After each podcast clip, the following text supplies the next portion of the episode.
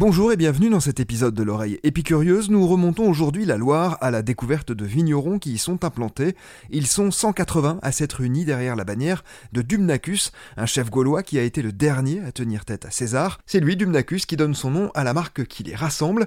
Régis Alcocer en est le président. Le collectif Dumnacus, la tribu, on peut dire, euh, Dumnacus, euh, c'est 180 euh, vignerons sur 2400 hectares environ. On, commence euh, dans le pays nantais, hein, sur un climat assez océanique.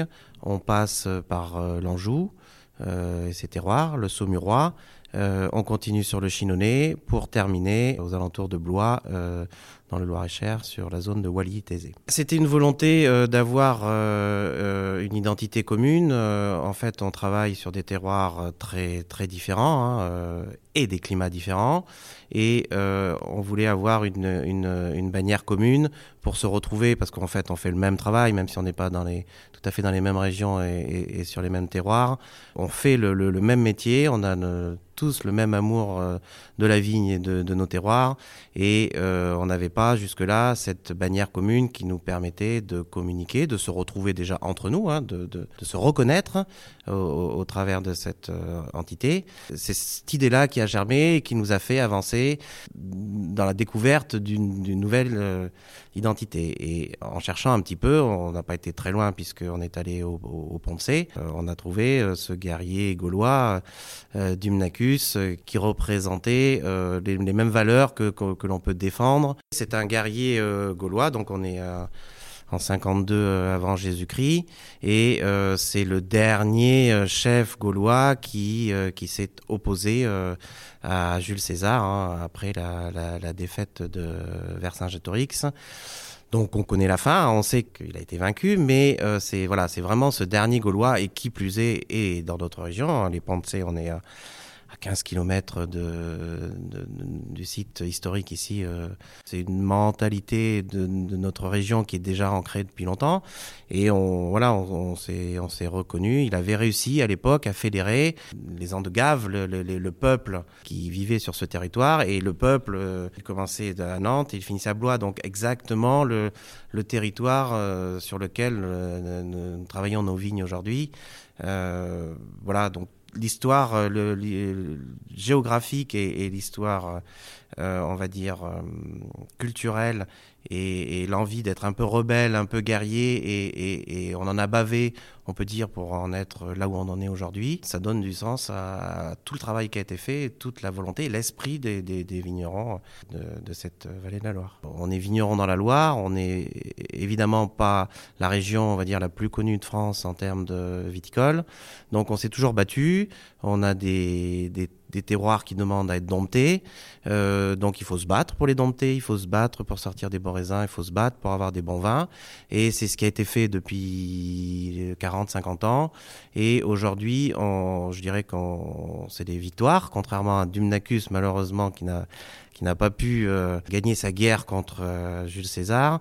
Je pense que pour les vignerons de Dumnacus, aujourd'hui, c'est une victoire euh, quant à la reconnaissance de, de nos terroirs et de notre vignoble, de la Loire, sur la qualité des vins, sur la qualité de notre travail. Et cette identité euh, nous permettra de euh, pouvoir euh, porter euh, haut euh, les, les couleurs de la Loire et le travail qui est fait par les vignerons euh, de la Loire. Pourquoi s'unir au sein d'un collectif? Pourquoi fédérer les énergies? Régis Alcocer. Tout seul, on va plus vite, mais ensemble, on va plus loin. Donc, euh, on a besoin de se fédérer. On a besoin. On parle d'une région qui est vaste, hein, la Loire, hein, euh, qui fait plus de 1000 km. Donc, on a des, territoires et des terroirs différents. Et un seul vigneron ne pourrait pas euh, faire cette tribu. Et ce, ce, ce panel de terroirs et de vins que l'on a euh, ne pourrait pas être possible avec euh, un seul vigneron. On estime que c'est une force hein, de, de, de, ce collectif. Le Dumnacus euh, s'est pas battu tout seul contre Jules César. Il faut bien être, euh, être une tribu, être solidaire ensemble, parce que euh, quand ça va bien, euh, des fois on peut être tenté d'être tout seul, mais quand euh, on a connu des moments un petit peu plus difficiles, naturellement on se regroupe. Et c'est ce qui a été fait dans la Loire. Il y, a, cet esprit de travailler ensemble, de se regrouper, de partager les bons moments, de partager peut-être des moments plus durs. Mais aujourd'hui, on partage des bons moments parce que parce que parce que ça fonctionne, parce que on fait des belles choses et c'est reconnu en France et c'est reconnu aussi euh, à l'export un peu partout dans le monde. Euh, donc euh, c'est cet esprit de travail en commun et de cet esprit festif hein, aussi qu'on apprécie particulièrement. Et c'est vrai que tout seul c'est un peu plus triste et on pense qu'on sera plus fort à être nombreux. Les vins de Dumnacus s'adaptent au goût actuel des consommateurs, ils se prêtent aussi à toutes les étapes d'un repas, c'est ce qu'explique Frédéric Moreau, œnologue pour Dumnacus. Quand on est dans la Loire, on a cette richesse euh, de pouvoir composer un repas euh, du début à la fin et même un, très beau euh, repas, on pourrait dire un banquet pour des, pour des Gaulois. On a des effervescents comme euh, les créments, euh, on a des blancs secs, on a des blancs liquoreux, on a des rosés secs, des rosés tendres, des rouges légers et fruités, des rouges beaucoup plus structurés.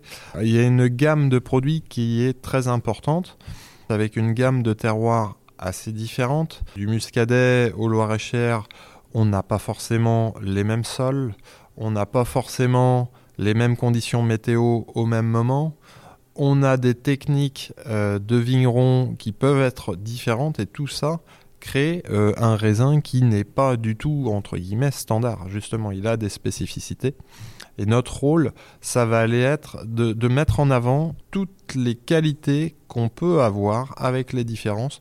C'est-à-dire qu'avec un même cépage, selon le secteur, on va pouvoir faire des vins euh, avec des profils euh, très, euh, très différents. Donc ça, c'est vrai que c'est une richesse. Après, il y a un point commun dans l'ensemble de ces appellations, et pour moi, c'est clairement un, un, de nos marqueurs identitaires, c'est l'acidité, la fraîcheur. C'est un vrai atout. Alors, moi, cette fraîcheur, je l'identifie, euh, si je dois l'imager, parce que c'est pas toujours simple à, visualiser, mais euh, je, l'image en fait avec, euh, c'est un peu pour un, pour un la ligne, de, la ligne de musique.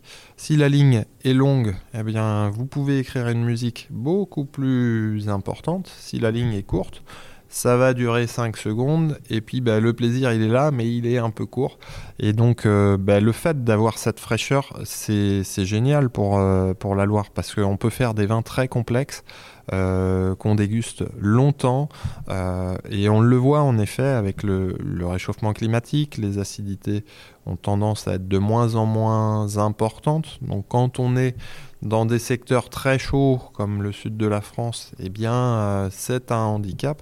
Quand on est dans la Loire, c'est un atout. Voilà. Après, dans le travail, ça va consister aussi euh, à mettre en avant euh, le travail euh, réalisé par les vignerons. Moi et mon équipe, on n'invente rien, on est juste là pour réussir à, à montrer les qualités et le travail effectué par les vignerons. Et j'ai un exemple qui me vient en tête euh, sur euh, le chenin, par exemple. On pourrait, on pourrait travailler euh, et se dire, bah voilà, on a, on a un schéma, il y a une recette, ça ne marche pas. avec le, avec le chenin, par exemple, qui est un cépage vraiment identitaire de la Loire, on va travailler de manière très différente. On va être capable de faire, en effet, avec le même cépage, des on va pouvoir faire euh, des enjous blancs euh, ou des blancs secs euh, plutôt légers, florales. On va être aussi capable de faire des blancs de garde d'une richesse exceptionnelle, mais on va également pouvoir faire des liquoreux. Donc avec le même cépage, on a des choses totalement différentes. Et là, les terroirs rentrent en action, le travail du vigneron rentre en action. Et nous, on est là pour essayer de mettre en valeur ce que les vignerons nous ont apporté.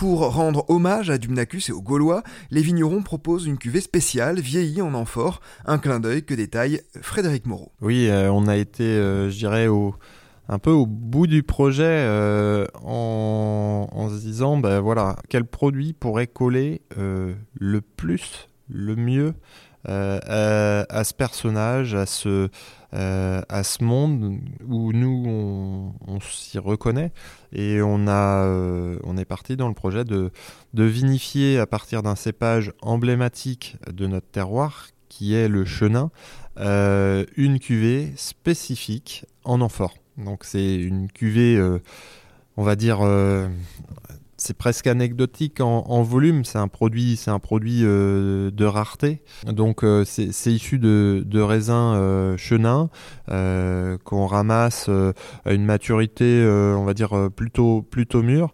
C'est un raisin qui pousse donc sur un de nos terroirs dans le secteur Léon.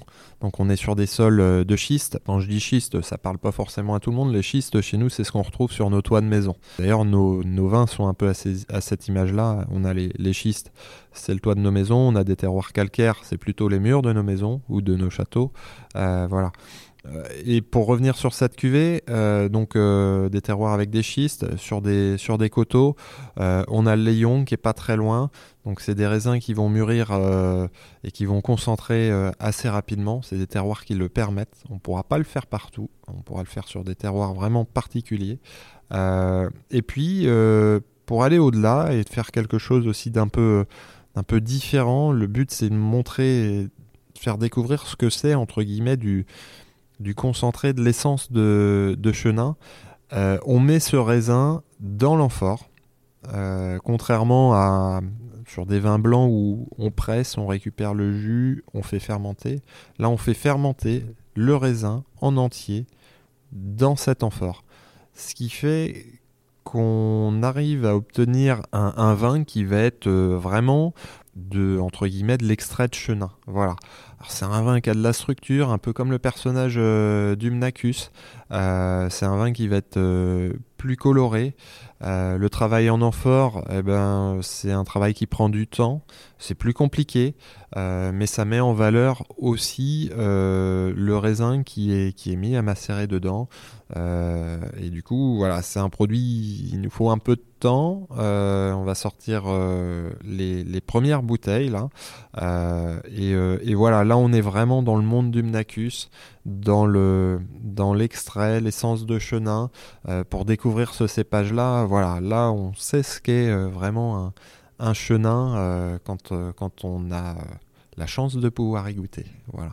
On a beaucoup beaucoup de produits différents. Après après, un petit secret, s'il y en a une que j'apprécie particulièrement, euh, c'est notre crément de Loire euh, d'Umnacus. Parce que là, c'est vraiment euh, un produit qui nécessite du temps. Je trouve que c'est intéressant. En plus, aujourd'hui, on voit, on n'a jamais le temps dans la société. Là, c'est un produit qui prend le temps. Et il faut prendre le temps aussi pour le, pour le savourer.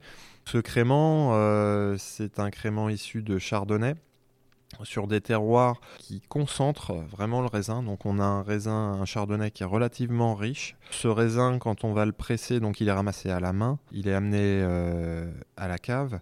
On va le, on va le presser. Euh, ce jus, on va le mettre euh, en barrique et on va le faire fermenter en barrique. Il va rester dans la barrique pendant une année. On va également l'envoyer ensuite en pour le, pour le transformer d'un vin tranquille en vin effervescent.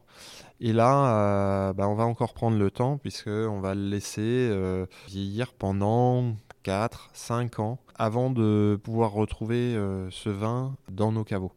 Donc ça nous donne un crément qui est, qui est très mûr, très doré, très riche, avec des bulles très fines. C'est vraiment un grand vin effervescent. À chaque fois qu'on le fait déguster, c'est aussi une forme de reconnaissance.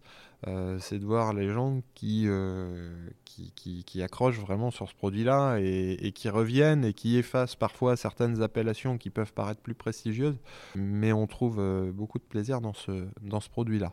C'est la fin de cet épisode de l'oreille épicurieuse. Merci à Régis Alcocer et Frédéric Moreau des vignerons de Dumnacus.